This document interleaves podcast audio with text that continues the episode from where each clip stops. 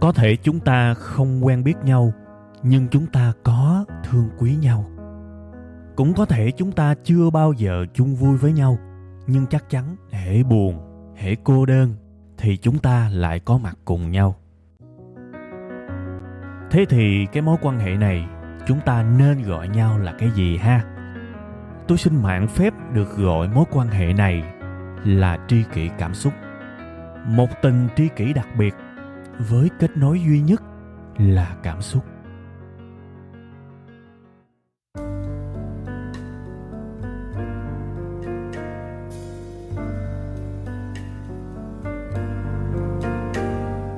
Rồi, xin à, mến chào tất cả quý vị và các bạn. À, đây là một cái buổi à, rất là sớm à, trong cái khoảng thời gian mà tôi à, thu cái tập này. Bữa nay dậy sớm lắm các bạn.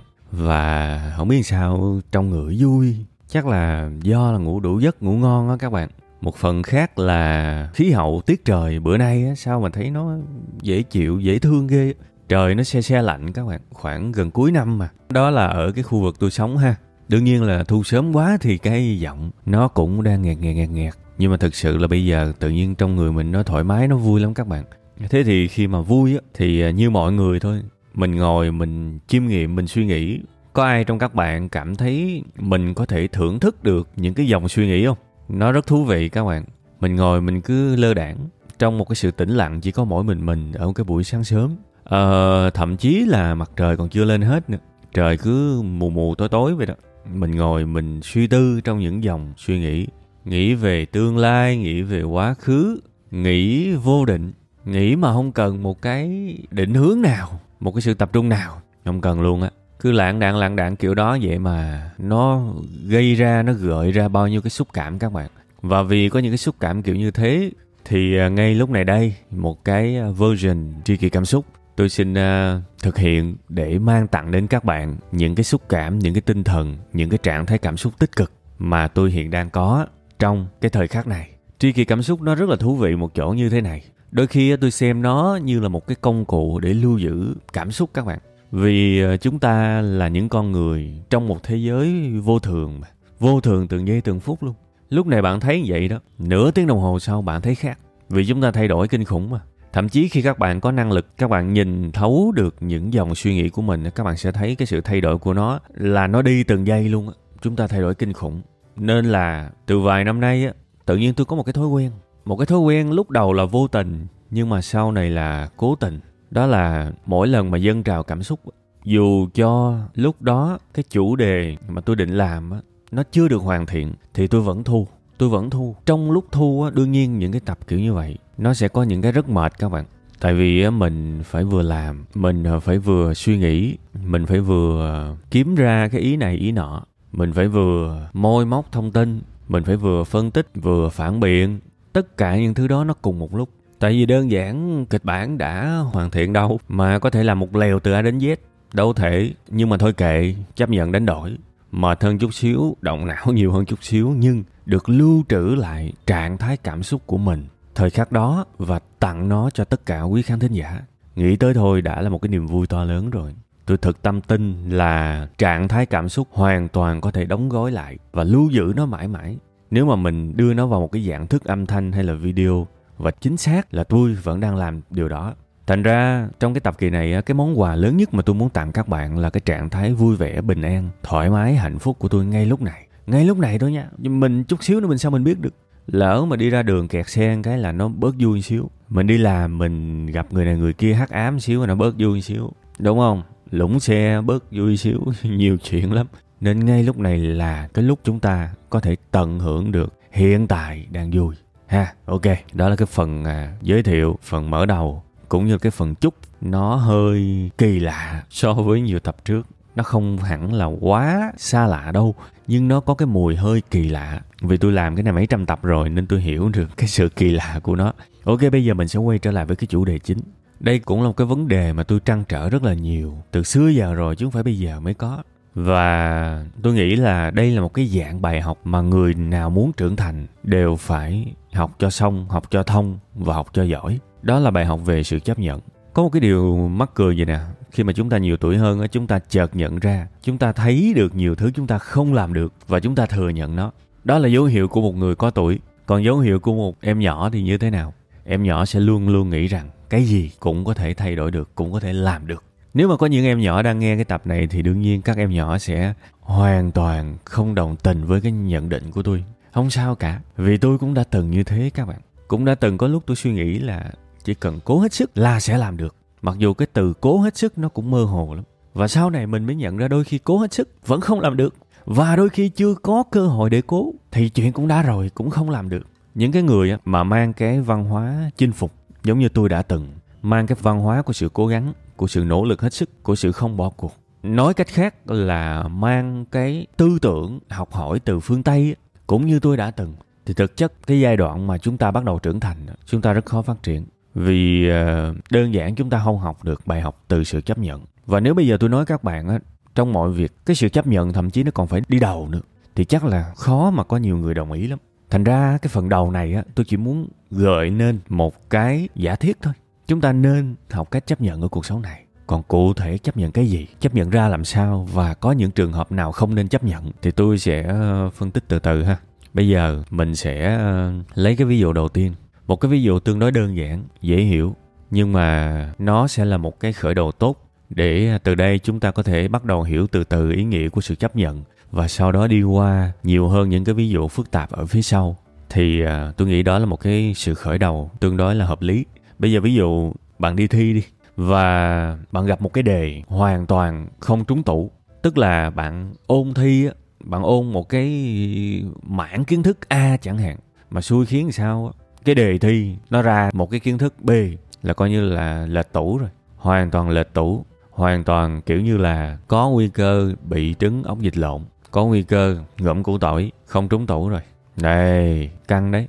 Thế thì bây giờ nè dù sao bạn cũng đã tốn công, tốn sức để bạn ôn thi mà. Và rõ ràng bạn ôn gần hết. Bạn chỉ chờ lại một miếng thôi. Đương nhiên, theo lý tưởng là bạn nên học hết, nhưng mà trời ơi, khó quá. Ráng sắp xếp thời gian, học ngày, học đêm. Cày tới cày lui, cày quá trời quá đất. Thì chỉ cày được nhiêu đó thôi. Và mình tin tưởng là, trời ơi, mình cũng siêng năng mà mình chỉ chừa lại miếng mình không học thôi. Thì cho cái đề ít nhất cũng phải là cho dính sơ sơ, dính miếng chứ. Đằng này cho nó trớt quớt luôn thì vấn đề của rất nhiều người trong tình huống này mặc dù là một tình huống vui nha, rất nhiều người trong tình huống này sẽ bị mắc kẹt ở đâu bạn biết không? Họ sẽ bị mắc kẹt ở cái trạng thái không chấp nhận hiện thực. Và chính cái việc không chấp nhận hiện thực này sẽ làm cho họ rất mệt mỏi, tiến thối lưỡng nan dậm chân tại chỗ, thậm chí là bị tê liệt trong hành vi và phủ lên cuộc sống của họ rất rất nhiều những cảm xúc tiêu cực. Thậm chí là cái thời gian làm bài á có thể là chỉ cần là hai tiếng thôi, nhưng rất có thể họ dành một tiếng rưỡi ra để thể hiện sự thất vọng của họ liên quan tới cái việc không chấp nhận hiện thực. Đại khái như là, tại sao mình lại xui như vậy? Tại sao điều này lại xảy ra với mình? Tại sao mình đã tốn công, tốn sức học quá trời quá đất? Nhưng bây giờ cho không dính đề, số mình thế này thế nọ, số mình thế kia, thật là không công bằng. Chỉ cần cái đề nó đổi chút xíu là đời mình ngon rồi.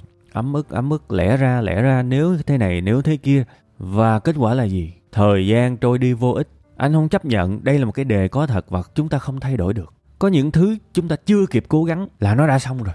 Chúng ta đâu thay đổi được gì. Và chúng ta cần chấp nhận. Số phận của ngày hôm nay là ra cái đề như vậy. Chúng ta cần chấp nhận. Đâu còn cách nào khác. Nhưng anh đã không chấp nhận.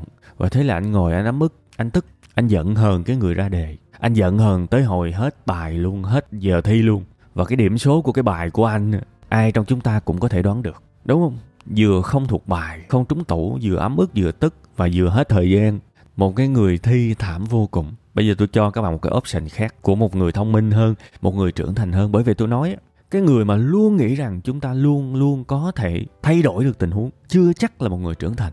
Vì tôi nói rồi, có những cái đề bài chúng ta chưa kịp cố gắng thì nó đã đã như thế đó rồi. Và cách tốt nhất, trưởng thành nhất, già đời nhất là phải chấp nhận tình huống. Ok, xong rồi đó. Đề nó ra kiểu đó nữa chấp nhận không cố ý nói cái câu là nếu đề ra khác thì tôi đã ngon rồi, không. Đề nó vậy thì mình chấp nhận nó vậy. Và mình dành 2 tiếng đồng hồ để cố đọc thật kỹ bài. Và nếu trường hợp mình thực sự không thuộc nó, mình có thể chơi cái chiêu đó là làm như kiểu là làm đề mở.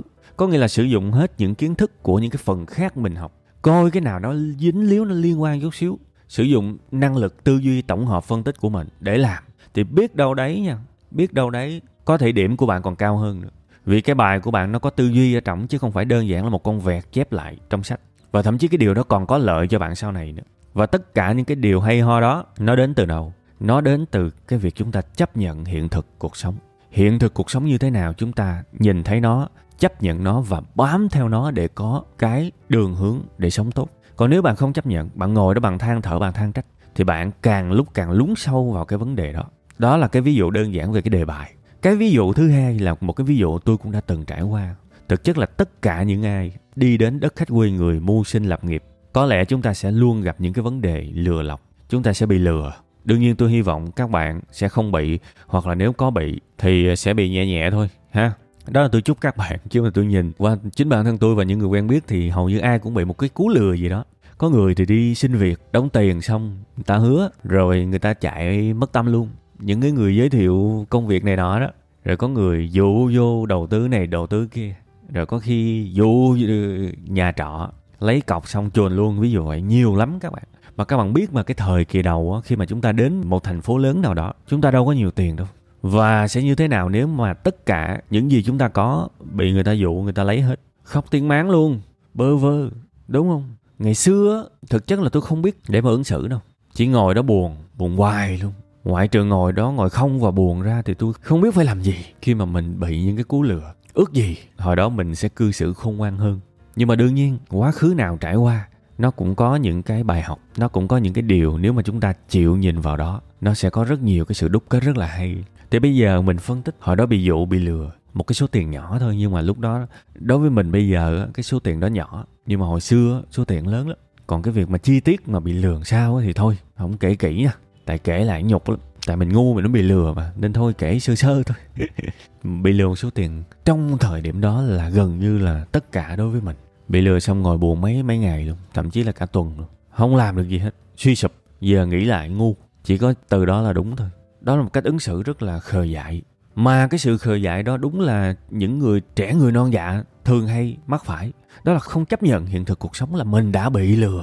Mình luôn nuôi hy vọng. Chắc là không bị đâu chắc là họ sẽ quay trở lại. Chắc là một sự hiểu lầm nào đó thôi. Mình không chấp nhận. Nhưng mà đó là thời kỳ đầu thôi. Qua vài ngày sau bắt đầu là sự oán hận. Nó xuất hiện một cái nhu cầu muốn viết lại quá khứ. Viết lại quá khứ là sao? Giá như chuyện đó không xảy ra với mình. Giá như chuyện đó được ngăn ngừa. Giá như thế này, giá như thế kia. Tại sao mày lại làm chuyện đó với tao thí dụ vậy? Ngồi oán trách, chửi vào quá khứ rất nhiều. Nhưng người ta đã cao chạy xa bay rồi. Và chúng ta có làm cái gì đi chăng nữa? Cũng không có một cái ích gì hết chúng ta muốn cố gắng sửa quá khứ, đúng không? Xin lỗi, sửa không được. Đó là một sự việc đã xảy ra. Và chúng ta chưa kịp cố gắng gì cả, thì nó đã xảy ra rồi. Không phải lúc nào chúng ta muốn cố gắng, thì cái sự vật hiện tượng đó nó cũng chờ mình cố gắng để thay đổi. No, đôi khi khi mà chúng ta nhận ra một cái điều gì đó là mình thấy một cái dấu chấm to đùng mà đó là một cái dấu chấm hết. Đó là cuộc sống. Nghiệt ngã không? Đúng, nghiệt ngã. Nhưng để bảo là địa ngục thì không phải là địa ngục. Chúng ta hoàn toàn có thể sống một cách rất khác nếu chúng ta chấp nhận hiện thực cuộc sống, hãy nhớ rằng chúng ta chấp nhận hiện thực cuộc sống nha. Còn cái kết quả, cái thành quả thì chấp nhận hay không tính sao? Đừng có hiểu lầm. Tôi không có nói các bạn an phận tôi không có nói các bạn nằm sải lai ra và chịu mọi thứ trong cuộc sống này. Ở đây, chúng ta chấp nhận cái đề bài cuộc sống đưa ra và chúng ta muốn có một cái đáp án tốt thì mắc cười thay nó lại phải đến từ cái sự chấp nhận cái đề đó. Bạn muốn một thành quả tốt thì cái đề ngay ban đầu bạn phải chấp nhận. Thế thì giả sử quay trở lại cái câu chuyện bị lừa đó nếu mà ngay từ đầu tôi chấp nhận, ok, bị lừa rồi, không đòi lại được đâu. Bây giờ mình phải tập trung giải pháp nè. Làm gì khi mà tiền hết tới nơi rồi? Đó, ngồi nghĩ mãi sẽ có cách đấy. Vì bây giờ năng lượng không được dùng để oán trách, năng lượng không được dùng để viết lại quá khứ, năng lượng không được dùng để buồn bã, mà được hướng cho một cái giải pháp dựa trên hiện thực cuộc sống. Hãy nhớ cái cụm từ này nha, giải pháp dựa trên hiện thực cuộc sống. Nghĩa là hiện thực cuộc sống bây giờ là bị lừa rồi, hết tiền rồi và bắt buộc phải tập trung vào cái việc làm sao có tiền để sống tiếp. Và tôi nói thiệt, kể cả trong tình huống này bước ra ngoài đường đi lụm lon bia, lụm ve chai, nó tốt hơn một ngàn lần so với ngồi đó và chửi cái thằng nó lừa mình. Bạn công nhận không? Ít ra đi lụm ve chai, chiều nay có tiền ăn cơm. Nó vẫn là một cái giải pháp dựa trên hiện thực cuộc sống. Dù cho nó là một cái giải pháp tạm thời, nhưng nó ngon hơn một ngàn lần so với những người không hiểu đề bài, so với những người muốn sửa cái đề thay vì chấp nhận cái đề đó. Đó là sự trưởng thành người trưởng thành sẽ biết chấp nhận. Bây giờ bạn sinh ra trong một gia cảnh nghèo khó, bạn có chấp nhận cái hiện thực đó không? Hay là bạn ngồi, bạn oán trách cả dòng họ của bạn? Oán trách từ cái cấp ông sơ, ông cố, ông nội, ông ngoại, tới cha, tới mẹ, tới anh, tới chị, tới hàng xóm luôn. Cái người không chấp nhận hiện thực cuộc sống, nghèo lâu lắm. Tại vì họ nghĩ rằng tất cả những cái hậu quả này là do người khác và tôi không phải chịu trách nhiệm. Tại cha mẹ tôi nghèo, thì mắc gì tôi chịu trách nhiệm? Và cả cuộc sống của họ sống ở cái chế độ hờn dỗi chẳng qua, tao xui thôi. Nếu mà nếu mà nhà tao mà giàu xíu, có điều kiện xíu, có vốn liếng xíu, thì tao đâu có thê thảm như bây giờ. Trách tiếp đi. Tất cả những cái lời oán trách đó, nó là hiện thân của cái việc không chấp nhận hiện thực cuộc sống. Và mọi năng lượng đều đã được dồn qua cái sự oán trách, dồn qua cái sự bất mãn. Nên không có gì ngạc nhiên khi cuộc đời của những người này không bao giờ có một giải pháp nào cả. Còn đâu năng lượng để mà giải pháp? Năng lượng không có vô tận đâu. Nó dồn qua chỗ này, nó hút hết. Thì cái chỗ kia là không có cửa. Đại khái vậy đó. Giống như bây giờ bạn chỉ có một cái xô nước thôi. Xô nước này tạm tượng trưng cho năng lượng của bạn. Tạm tượng trưng. Bạn có 12 cái cây hay là 15 cái cây và bạn biết là bạn không đủ nước để tưới tất cả. Thế thì bắt buộc bạn phải lựa cái cây nào bạn muốn tưới nhất để tưới và chấp nhận những cây còn lại nó yếu. Đôi khi, cuộc đời của chúng ta cũng y như vậy. Năng lượng của bạn sẽ được dành cho một vài thứ ưu tiên và khi mà bạn đã ưu tiên một vài thứ này rồi, những thứ còn lại nó sẽ bị bỏ mặt khi bạn dành hết năng lượng cho sự oán tháng cho sự mệt mỏi, cho sự hờn giỏi thì năng lượng cho những thứ khác là không có đâu, đừng mơ. Vậy thì chấp nhận hiện thực cuộc sống, nó là một cái cách đầu tiên để hướng năng lượng của mình đến những thứ cần hướng. Sinh ra trong một gia đình nghèo, ok, chấp nhận tôi, gia đình tôi nghèo. Và ít nhất thời điểm hiện tại không cách nào để thay đổi cái lịch sử đó. Chấp nhận cái đề bài, cái đề nghèo và từ đó trở đi, hướng về giải pháp dựa trên hiện thực cuộc sống. Cái nền phải là dựa trên hiện thực cuộc sống. Khi mà bạn chấp nhận bạn nghèo, bạn chấp nhận bạn không có nhiều tiền, và bạn hướng mình tới cái việc làm sao để có tiền, thì những cái thuật ngữ giống như là khởi nghiệp ít vốn hay là khởi nghiệp không có vốn, nó sinh ra, đúng không? Người ta có tiền, người ta khởi nghiệp nhiều tiền, nhiều vốn, kệ người ta. Còn mình mình hướng về giải pháp nhưng dựa trên hiện thực cuộc sống của mình mà.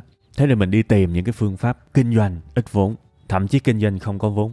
À đúng không? Bắt đầu nó có vài con đường. Còn cái ông mà không chấp nhận hiện thực cuộc sống sẽ luôn mơ về cái việc kinh doanh làm sao đó cho có nhiều vốn, sẽ mơ về cái việc kinh doanh làm sao đó hoành tráng, sẽ mơ về cái việc ước gì mình có nhiêu đó tiền để mình bắt đầu mình mở ra này nọ. Ông không có chịu đọc đề, ông không có chịu chấp nhận cái đề mà ông cứ muốn người ta đổi đề, thì ông không điểm là đúng. Làm ơn bám vào cuộc sống mà sống, vì không thay đổi được. Chấp nhận và từ cái sự chấp nhận đó, nó mới ra được những cái giải pháp, những cái đường hướng sau này. Khi mà mình chấp nhận nhà mình nghèo, cha mẹ không có lo cho mình được, thì mình sẽ biết tự nhủ, mình cần đứng trên đôi chân của mình. Mình cần phát triển khả năng độc lập. Mình cần học thật giỏi. Vì nếu mình không học thật giỏi, cơ hội mình dừng cái việc học lại, nguy cơ mình dừng cái việc học lại là rất cao. Mình cần phải có cái học bổng đó, vì mình rất cần số tiền đó để đóng học phí. Và mình sẽ nỗ lực hết sức để có được cái học bổng đó đó là những người trưởng thành thông minh. Thực sự, bạn chấp nhận được một cái việc gì đó, những giải pháp đúng nó sẽ dần dần xuất hiện. Chuyện tình cảm cũng vậy. Có rất nhiều người dừng lại và luôn mơ rằng cái người kia một lúc nào đó sẽ quay trở lại với mình.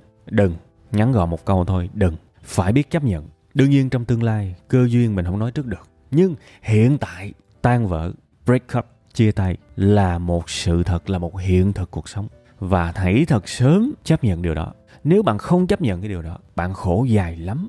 Đơn vị thời gian của cái khổ của bạn tính bằng năm. Và tôi đã từng thấy một người, tôi quen người đó luôn. Cô đó tan vỡ hạnh phúc năm chỉ mới hai mươi mấy tuổi thôi. Và bây giờ cô lớn tuổi rồi. Và cô gần như là điên loạn, thỉnh thoảng bị mê sản vì không chấp nhận điều đó nó xảy ra với mình. Tại sao chuyện đó lại có thể xảy ra với tôi? Nó kinh khủng lắm các bạn. Không chấp nhận hiện thực cuộc sống, nó kéo dài rất rất nhiều những cái nỗi đau bạn muốn trưởng thành thật nhanh, bạn bắt buộc phải học cách chấp nhận. Nhìn hiện thực cuộc sống của mình và thừa nhận nó. Nếu bạn không chấp nhận được thì tệ nào bạn cũng phải thừa nhận nó. Nó đã xảy ra. Nó là quá khứ và chúng ta không thể nào thay đổi quá khứ được. Đó là một cái bước khởi đầu tuyệt vời. Chia tay đúng không? Chấp nhận chia tay. Và mình biết là mình không thể nào biến từ chia tay thành không chia tay được nữa. Nó đã xảy ra rồi. Nó là một sự thật rồi. Mình chấp nhận nó thì may thay may thay. Đằng sau đó sẽ có vài cái option tích cực mình sẽ bắt đầu đi tìm hiểu về phục hồi sau chia tay, cách phục hồi sau chia tay. Mình sẽ bắt đầu đi tìm hiểu về tập gym, về những môn thể thao, về làm sao để mình vui vẻ một mình, về thiền, về mọi thứ khác để mình có thể làm mình hạnh phúc. Mình sẽ bắt đầu quan tâm tới những điều đó. Còn nếu mà mình không chấp nhận cái hiện thực đó, ngày nào mình cũng ngồi mình chờ, mình cũng khổ, mình cũng sâu ra một cái sự, gọi là, tàn tạ để người ta thương cảm, hy vọng người ta sẽ quay lại. Mình đánh mất lòng tự trọng, đánh mất chính mình coi chừng mất tất cả. No. Tất cả những cái hình ảnh tệ hại đó, nó xuất phát từ một cái nguyên nhân. Bạn không chấp nhận thực tế. Điều đó luôn luôn không nên. Trong cuộc đời của tất cả chúng ta, một sự việc xảy tới, phải thừa nhận nó. Và nếu được thì chấp nhận nó. Phải chấp nhận nó, nắm bắt được cái hiện thực cuộc sống đó thì may ra những cái hành động phía sau này mới đỉnh. Còn nếu mà không có chấp nhận, thì những hành động phía sau nếu có là nó đi tè le tét lét hết. Một người chia tay với bạn, họ nói rất rõ, anh hết tình cảm với em. Em hết tình cảm với anh, thí dụ vậy. Bạn không chấp nhận được đó, mà nó tốn chịu. Thế thì bạn làm rum beng lên, bạn uy hiếp, bạn tỏ ra tội nghiệp này nọ. Bạn nhìn lại đi, có ích lợi gì không? Ích lợi chết liền, không có, nó chỉ tệ thêm thôi. Người ta sẽ càng lúc càng ghê tởm bạn. Đó là sự thật. Và bạn thì càng lúc càng đánh mất chính mình. Đó cũng là sự thật luôn. Sẽ không thay đổi được gì hết. Đừng quên một cái câu mà tôi cố tình lặp đi lặp lại nhiều lần. Khi bạn trưởng thành, bạn sẽ nhận ra có những thứ mình không thay đổi được có những thứ trước khi mình cố gắng thì nó đã xong rồi, và chấp nhận thôi. Hy vọng cái bài này sẽ mang đến cho bạn một cái tinh thần mới, một cái thái độ mới ở trong cuộc sống này. Để nếu chẳng may chúng ta trải qua những cái việc không hay, không vui, thì ít nhất tất cả chúng ta đều biết được con đường lành mạnh nhất để mau lành. Cái khởi nguồn của con đường đó là hai từ. Tệ nhất thì thừa nhận nó. Bèo nhất nha, là cũng phải biết thừa nhận nó. Nhưng hoàn hảo nhất, hãy biết chấp nhận. Chấp nhận nó.